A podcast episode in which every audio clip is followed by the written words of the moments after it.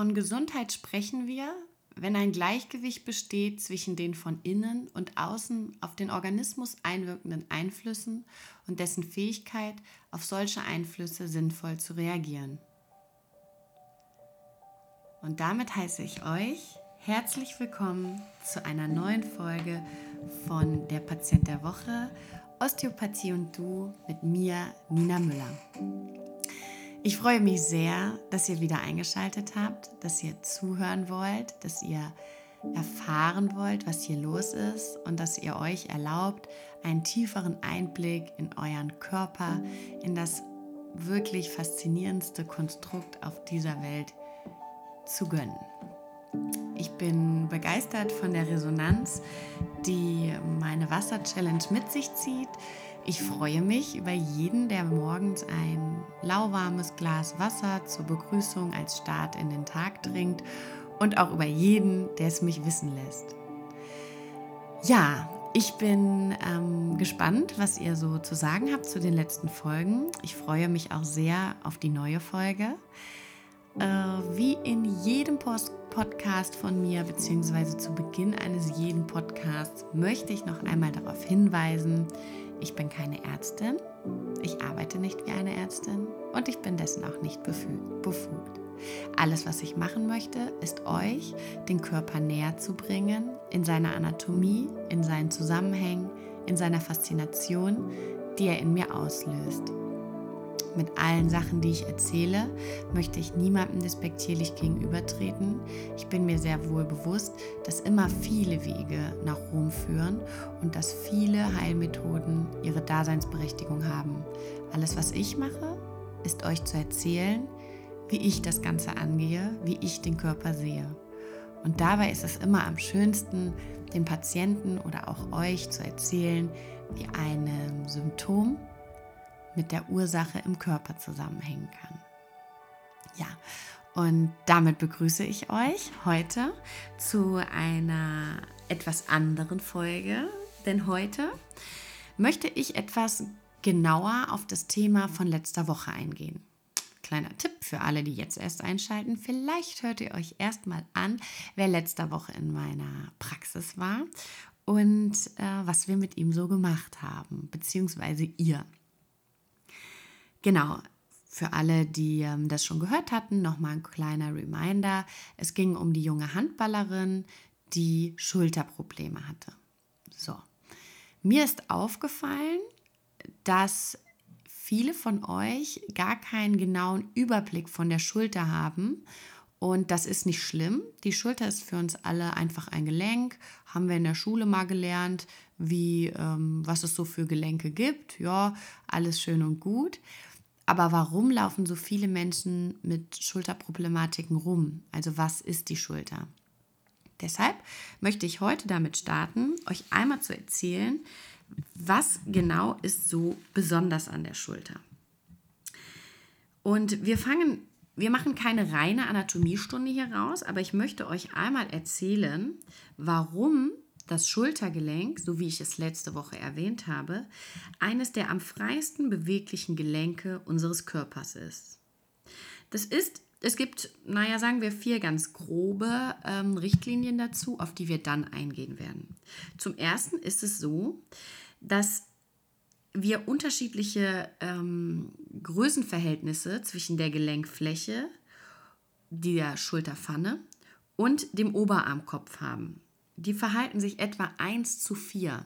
Das heißt, unsere Schulterpfanne wäre eigentlich viel zu klein, um den Oberarmkopf innezuhalten. Ja?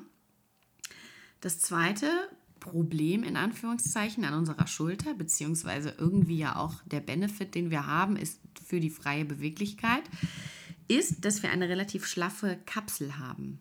Eine Kapsel ist immer eine bindegewebige Struktur, die ein Gelenk umfasst, die es einkleidet, die es hält. Dann ist es so, dass es kaum nennenswerte Verstärkungsbänder für unsere Schulter gibt.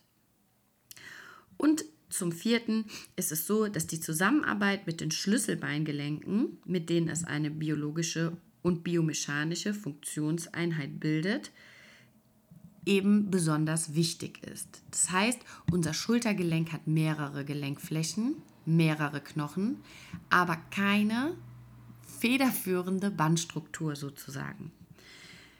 Da ich das Ganze ein bisschen auf den Sport münze, um uns das letzte Beispiel etwas genauer zu machen, zitiere ich ganz kurz aus einem ähm, Anatomiebuch. Da heißt es, das Schultergelenk besitzt eine Muskelsicherung, aber keine Knochen- oder Bandfügerung und ist deshalb im sportlichen Training und Wettkampf plötzlichen, muskulär nicht abgesicherten Gewalteinwirkungen, zum Beispiel der Luxation, also dem Auskugeln, in hohem Maße ausgesetzt. Das heißt, unser Schultergelenk ist relativ instabil.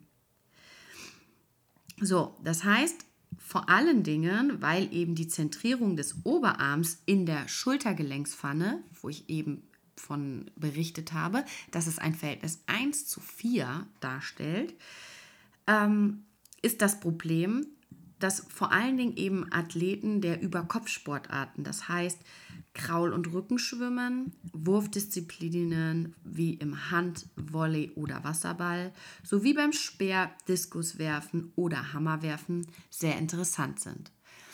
So ging es ja auch unserer Handballerin. Denn wir hatten ja gesagt, sie hatte immer wieder Schulterprobleme und wir konnten das lösen, indem, beziehungsweise ich habe das gelöst, indem ich erst einmal und vor allen Dingen sehr global die Selbstheilungskräfte des Körpers angeregt habe.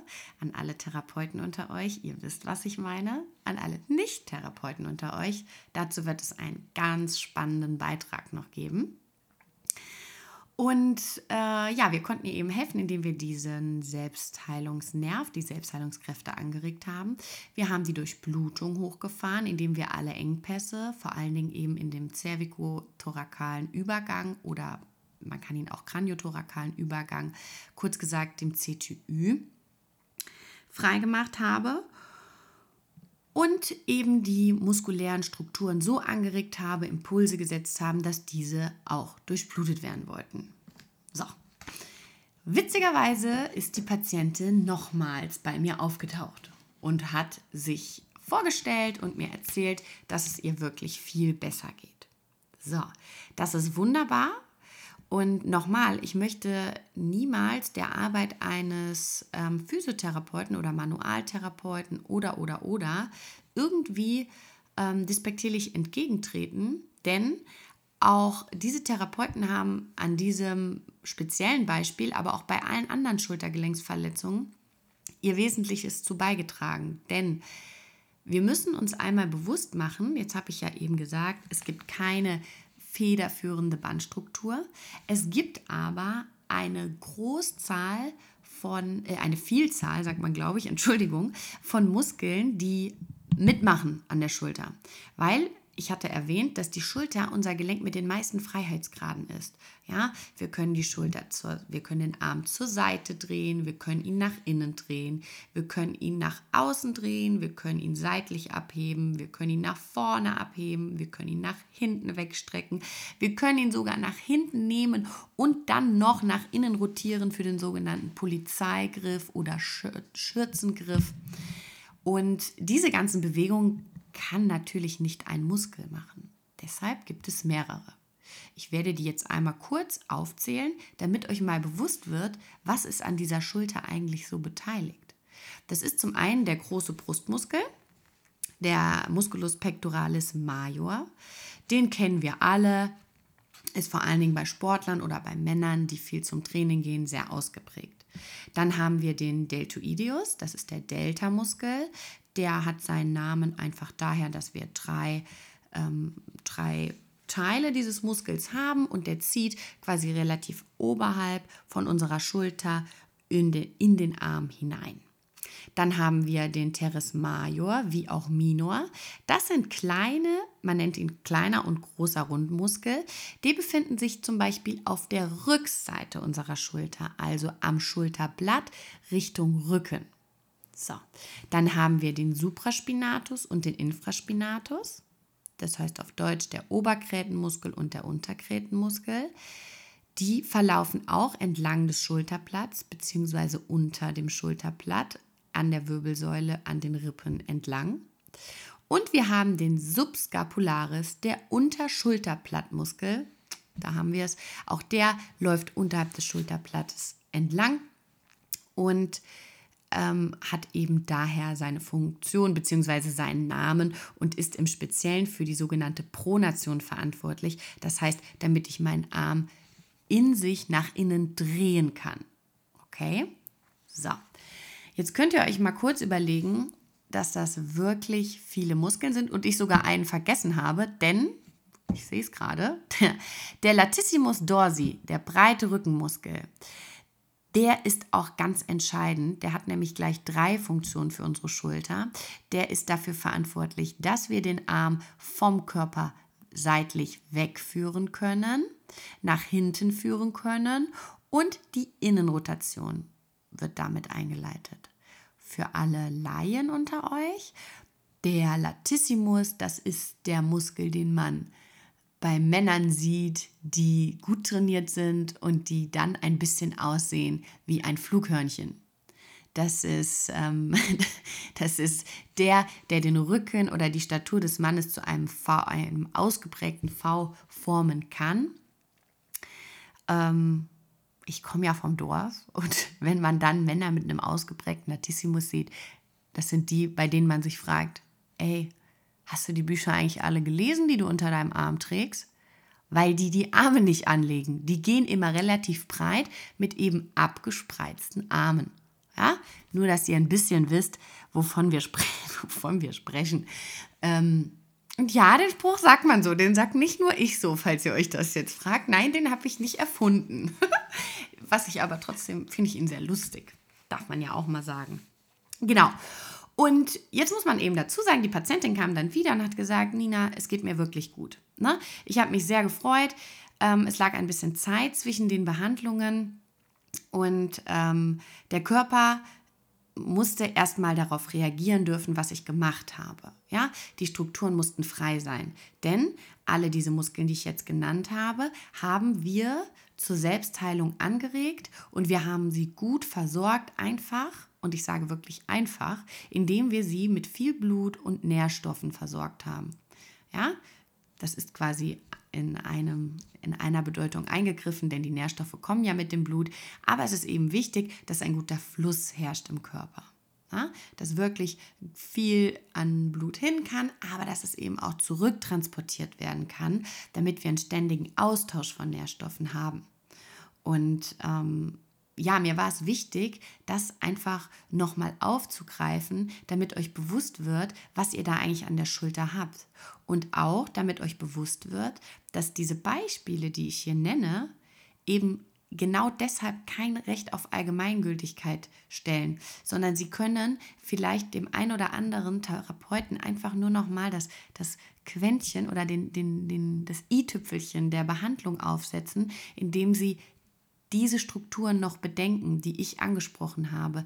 Denn alle Muskeln, die ich eben genannt habe, können ausschlaggebend für eine, für eine Schultergelenksdysfunktion sein. Nochmal zur Erklärung, Dysfunktionen sind immer, wir sprechen immer dann von Dysfunktion oder Blockaden im osteopathischen Sinne, wenn irgendetwas nicht gut läuft. Und wenn ihr euch jetzt mal ehrlich hinterfragt, wir hatten alle schon mal was an der Schulter oder kennen jemanden, der sagt, boah Mensch, meine Schulter, ich kann nicht so machen. Dann sagt der andere, boah, ich habe auch was an der Schulter, ich kann ihn nicht mehr hochheben. Dann sagt der nächste, boah, ich kann mir einfach nur morgens nicht mehr den BH zumachen, ja, weil ich nicht nach hinten komme. Und das alles wird immer zusammengefasst unter, ich habe was an der Schulter.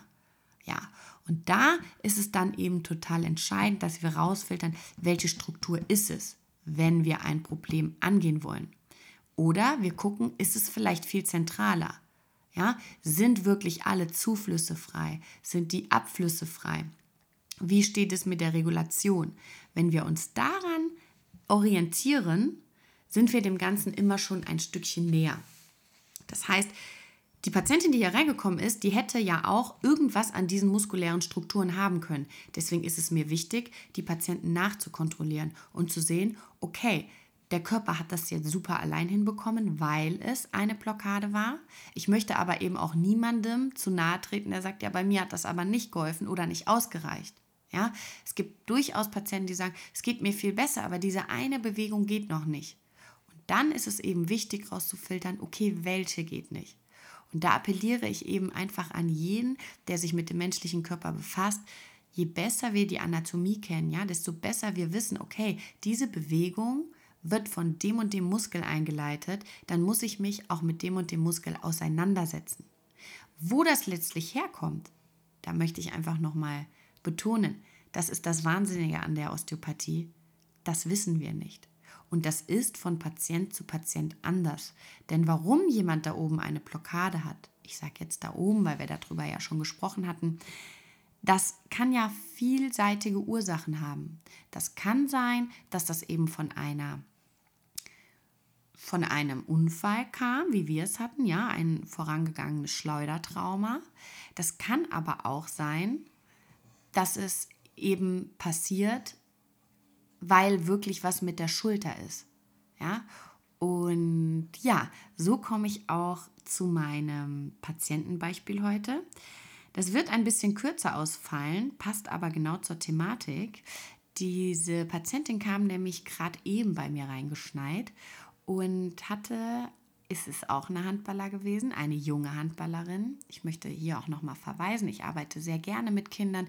Kinder haben gutes Heilfleisch würde man hier bei uns sagen. Ja, die haben noch super Heilkräfte, weil diese Körper, die sind im Wachstum, die sind gut versorgt mit allem. Und dann mit jungen Sportlern, das macht auch einfach Spaß, weil die sehr, sehr ehrgeizig sind und sehr viel Lust darauf haben. Aber auch eben bei Kindern, ja, ist es wichtig, mit der Osteopathie zu arbeiten. Denn, wie gesagt, die Patientin kam hier rein, weil sie eben beim Training ähm, in den Arm gegriffen bekommen hat für alle Nicht-Handballer. Es ist eben so, man wirft beim Handball mit einem Arm und es ist ganz oft so, dass natürlich in diesem Arm der Ball gehalten wird und den wollen beim Handball natürlich alle haben, weil nur wer den Ball hat, kann ja auch das Tor machen.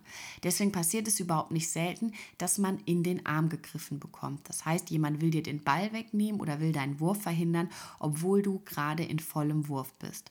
Und wenn du bei dieser Bewegung behindert wirst, dann kann es schon mal richtig übel werden, weil eben diese ganzen Strukturen können jetzt einen mitbekommen haben. So. Die Patientin, von der ich euch jetzt erzähle, wie gesagt, die stand vor mir, hat gesagt, das ist gerade eben passiert. Jetzt kann ich den Arm nicht mehr nach oben, nicht mehr nach hinten, nicht mal, es geht gar nichts mehr. Okay, habe ich gesagt, okay. Habe ich sie hingesetzt und ähm, das war gar nicht so klassisch mit, ach komm, erst mal an und alles, ne? sondern das musste jetzt einfach mal schnell gehen, weil die Patientin wollte auch schnell weitermachen. Den Zahn konnte ich ihr direkt mal ziehen, das war nicht mehr möglich. Aber was wir dazu sagen müssen, ist eben, äh, die war sehr jung und ja, die saß eben hier und dann habe ich mir angeguckt, okay, was kann sie denn genau nicht mehr? Und sie konnte den Arm eben nicht mehr gut anheben, dann aufdrehen und wie zum Wurf ausholen. Dann hat sie mir gezeigt, ach, das zieht hier so und hat dabei mit ihrer Handbewegung von der Schulter nach vorne zum Brustbein gestrichen. Auch hier möchte ich nochmal an alle appellieren, kleine Zeichen, die uns Patienten geben, das sind nie Zufälle. Das sind nie Zufälle, dass die so rüberstreichen. Die verraten euch ganz viel. Und sie hat quasi in dem Moment die komplette Struktur der Brustmuskulatur, also des großen Brustmuskels, des Pectoralis major, angezeigt und gesagt, es würde ihr so ziehen. Macht ja auch Sinn, weil wenn wir uns auf die Funktion des großen Brustmuskels berufen, ist das die Adduktion, also das Wegstrecken des Armes seitlich vom Körper, die Anteversion, also das vorne hochheben und die Innenrotation. So, und diese Patientin konnte eben nicht mehr ausholen und nach hinten gehen, weil genau in dieser Bewegung wurde sie behindert und hat dabei natürlich versucht, den Wurf auszuheben, auszuüben gegen einen Widerstand und zack, war es schon passiert.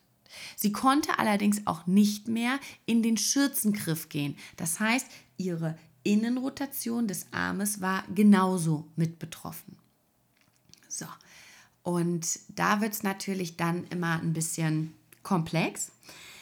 Aber ja, was war passiert? Wahrscheinlich hat sie gegen den Widerstand zu feste gegengehalten und hat sich muskulär verletzt.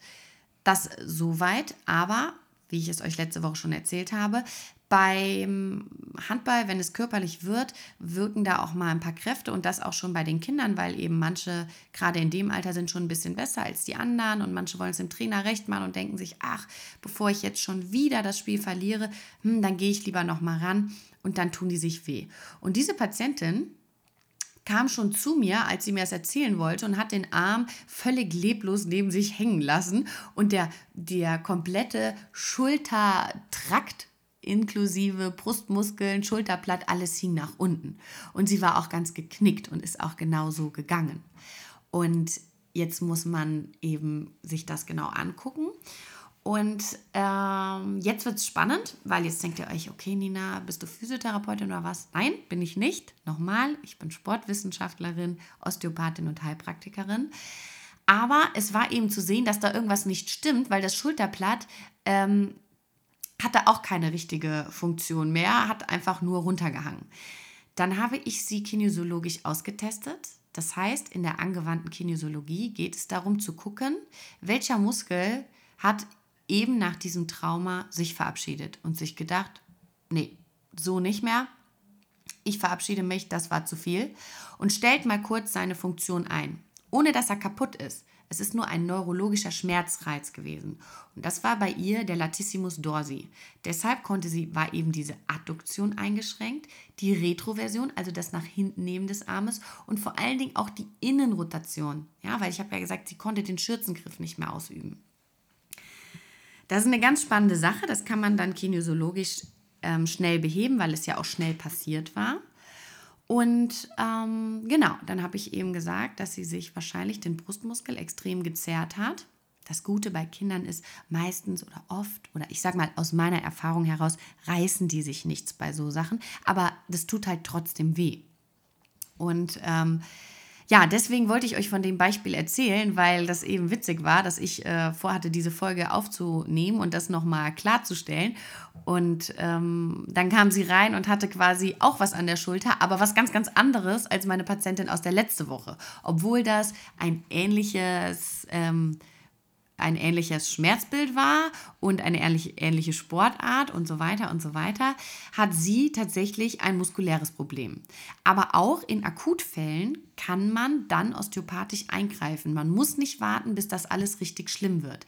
Deswegen haben diese Patienten, also die Patientin und ihre Mutter richtig gehandelt und sind sofort vorbeigekommen. Denn ihr könnt euch vorstellen, ich habe mir das angeguckt und die hat eben nicht nur schief zur Seite runtergehangen, weil es ihr wehgetan hat und weil sie traurig war, sie war wirklich traurig, ähm, sondern eben auch, weil ihre komplette wirklich ihre komplette Brustwirbelsäule einmal in sich gedreht war. Das heißt, da war eine Blockade an der anderen. So, und ähm, Tja, glücklicherweise haben wir das direkt behoben und nicht gewartet, bis wir, bis der ganze Heilungsprozess irgendwann von alleine anfängt, sondern wir haben direkt gesagt, okay, lieber Körper, jetzt wird's ernst. Dann bin ich hingegangen und habe diese Blockaden behoben. Ich habe sie frei gemacht. Ich habe dem Körper Raum gegeben. Das war in diesem Fall nicht das CTÜ, beziehungsweise nicht nur das CTÜ, sondern das war die komplette Brustmuskulatur und damit einhergehen auch die Rippenköpfchen. Ihr müsst euch vorstellen, zwischen zwei Wirbelkörpern ist immer Platz, zumindest in der Brustwirbelsäule, da sind ja unsere Rippen, immer Platz für den Rippenkopf, also den Ansatz der Rippe, die dann so geschwungen nach vorne geht. Okay? Und ja, diese Drehung habe ich eben direkt da rausgenommen, weil wir haben ja schon mal darüber gesprochen, biomechanische Probleme gehen oft mit physiologischen Problemen einher. Auf Deutsch gesagt, Bewegungseinschränkungen rühren oft von ähm, einer nicht funktionierenden oder einer Anomalie in, der, in, der, in dem Körper, in der Körperstruktur finden die oder daher kommen die. Oh Mann, war das jetzt ein guter Satz? Ich glaube nicht. Entschuldigung, ich hoffe, ihr habt es trotzdem verstanden. Nun ja, ich habe ja also direkt die Brustwirbelsäule behandelt. Ich habe die Rippen behandelt, explizit die Rippenköpfchen. Und die Rippenköpfchen gehen bis ganz nach vorne. Das heißt, ich musste auch gucken, ob der Rippenansatz vorne am Sternum, also an unserem Brustbein, betroffen war.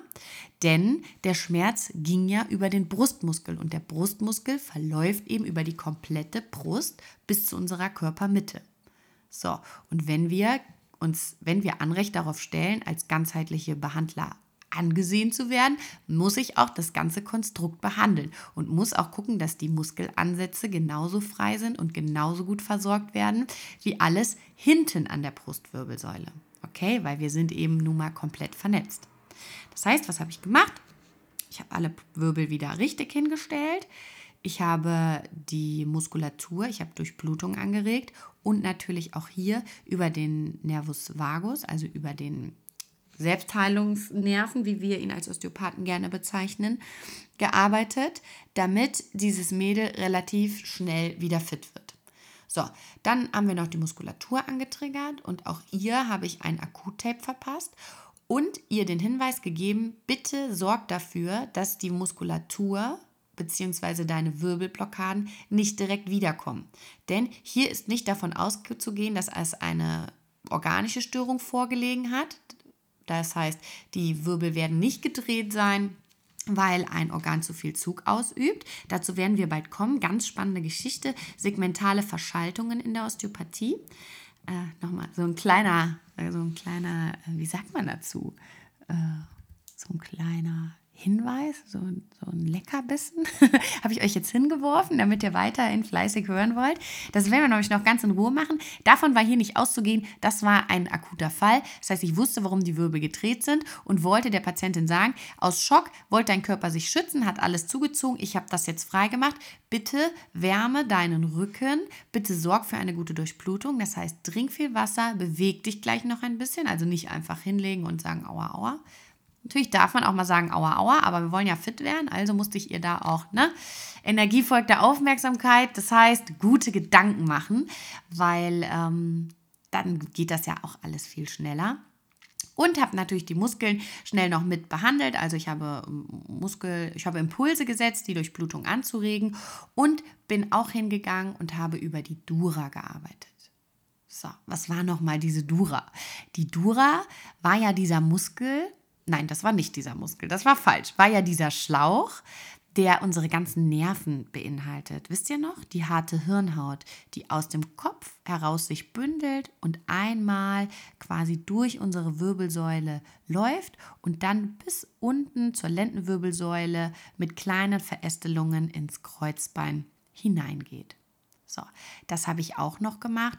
Das ähm, darf jeder gerne machen, wie er das für richtig hält. Ich finde es immer ganz wichtig, Körper, dem Körper den Stress zu nehmen. Und ähm, in dem Moment, wo eine Wirbelblockade auftritt, ist das immer auch ein Stress, der mit auf die Dura wirkt. Das heißt, ich musste den mit frei machen. Okay? Ja. Ja, mehr war es nicht. Ich habe hier ein Tape angelegt, um das Ganze zu stützen um, äh, um dem Gelenk ein bisschen Halt zu geben, um die Faszien anzuregen, um die Durchblutung anzuregen und dem Körper zu zeigen, es ist okay, da war ein Trauma, ja, aber jetzt sind die Strukturen wieder da, wo sie hingehören und jetzt werden alle kleinen, ob es kleine Risse waren, ob es äh, in Anführungszeichen nur eine Zerrung war, was auch immer, die müssen jetzt erstmal verarbeitet werden. Und deswegen sind auch die ersten Stunden nach so einem Trauma relativ wichtig, wenn ich einem Patienten helfen möchte. Deshalb freue ich mich immer, wenn Leute direkt kommen. Na, die Osteopathen unter euch werden das kennen. Man ist ganz, ganz, ganz oft die aller, aller, allerletzte Anlaufstelle. Und äh, deshalb freue ich mich immer, wenn man direkt was machen darf, ohne dass sich das jetzt komplett zuzieht. Genau. Die Behandler unter euch werden jetzt sagen, ja, aber Nina, da ist ja auch noch der Trapezius, also der Kapuzenmuskel und das kann in den Kopf ziehen, weil er geht ja auch zur Schulter. Ja, das ist auch alles richtig, aber in dem Moment, wo schon so viel Stress im Körper war, gehe ich nicht hin und würde in dem Fall jetzt noch einen Triggerpunkt drücken und das noch freimachen und das noch freimachen. Das dürft ihr alles machen, wenn ihr das für euch entscheidet oder für euren Patienten verkraftbar findet, dann könnt ihr das machen für alle Nichtbehandler einfach mal ganz kurz die Ohren zuhalten, ja, die Augen meinetwegen auch, außer ihr fahrt Auto, dann nicht zuhalten. Ähm, genau, dann dürft ihr das machen. Für mich in diesem Falle war es einfach genug für den Körper. Ich wollte da ganz kurz aufräumen, habe ja aber gesagt, dass wir uns spätestens in zwei Tagen schon wiedersehen, damit ich mir angucken kann, wie hat das Ganze reagiert, muss ich noch ein bisschen nachjustieren, nachstellen und so weiter. Das entscheidet man dann letztlich ganz individuell. Ja, war das nicht äh, nochmal ein schöner Abriss darum, dass es immer, immer, immer ganz verschiedene Ursachen gibt? Ach, es kommen bestimmt auch noch Patienten hier rein, die haben was am Supraspinatus, am Infraspinatus. Und dann kommen wir auch noch darauf zu sprechen. Oh, jetzt war ich ein bisschen schnell. Dann kommen wir auch noch darauf zu sprechen, wie das mit dem Körper zusammenhängt und wie das sein kann.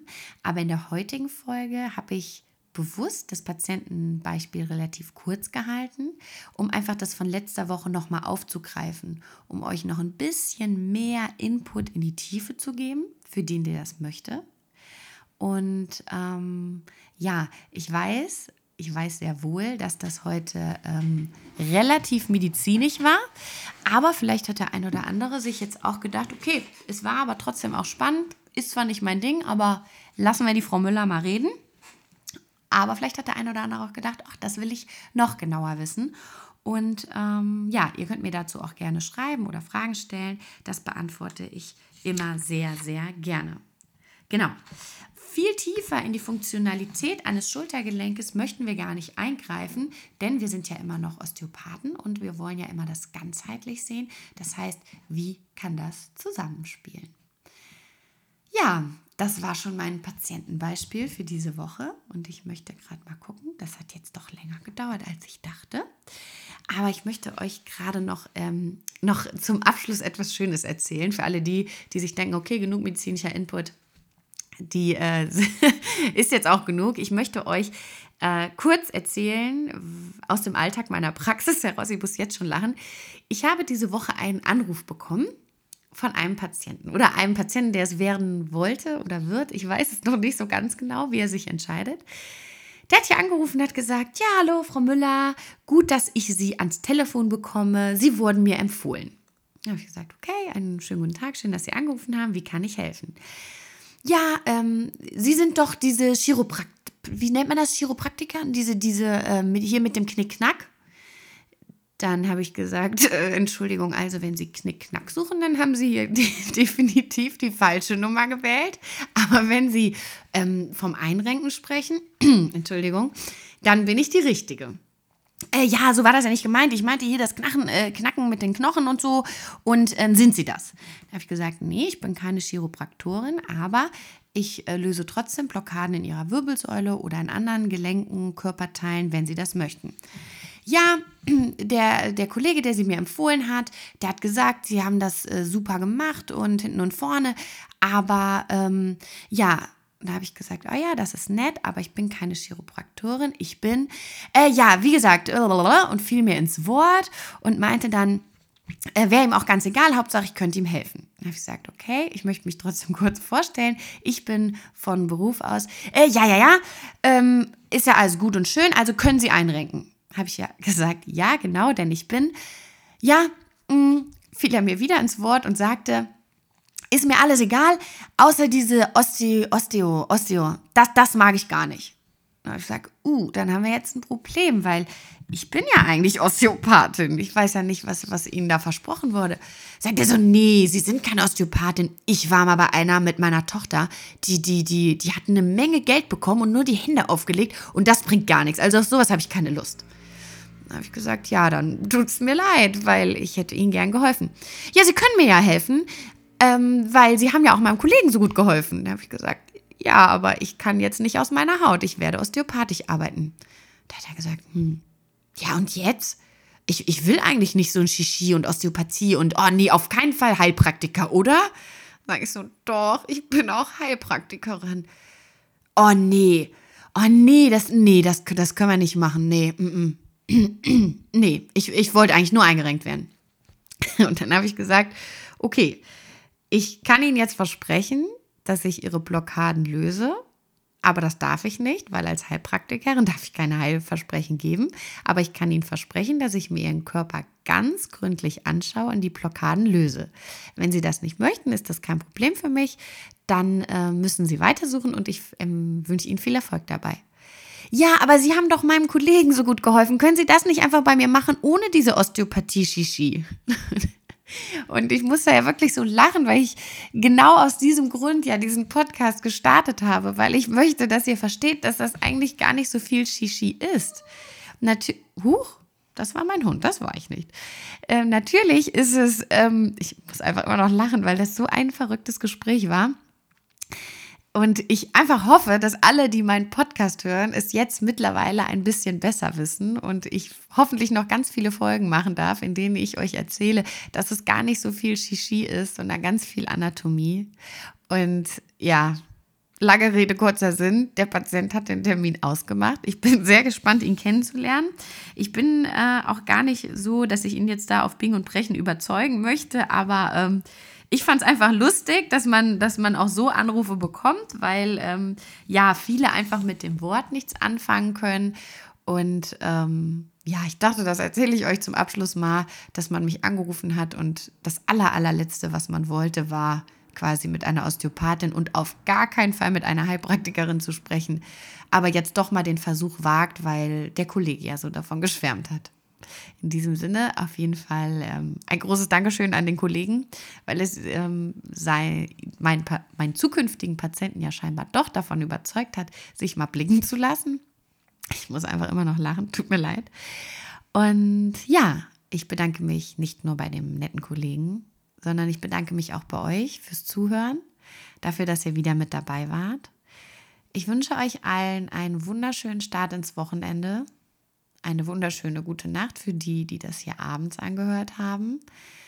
Macht's euch fein, bleibt gesund, achtet auf euch und macht euch immer wieder bewusst, wie toll unser Körper ist und wie faszinierend das Konstrukt ist und dass man wirklich gegen viele Beschwerden in seinem Körper etwas tun kann, wenn man ein Bewusstsein dafür entwickelt. Macht's euch fein trinkt alle weiterhin fleißig ein Glas Wasser, morgens während des Fertigmachens, damit ihr einfach einen guten, einen vitalen Start in den Tag habt. Und ja, in diesem Sinne, macht's euch fein und bleibt gesund.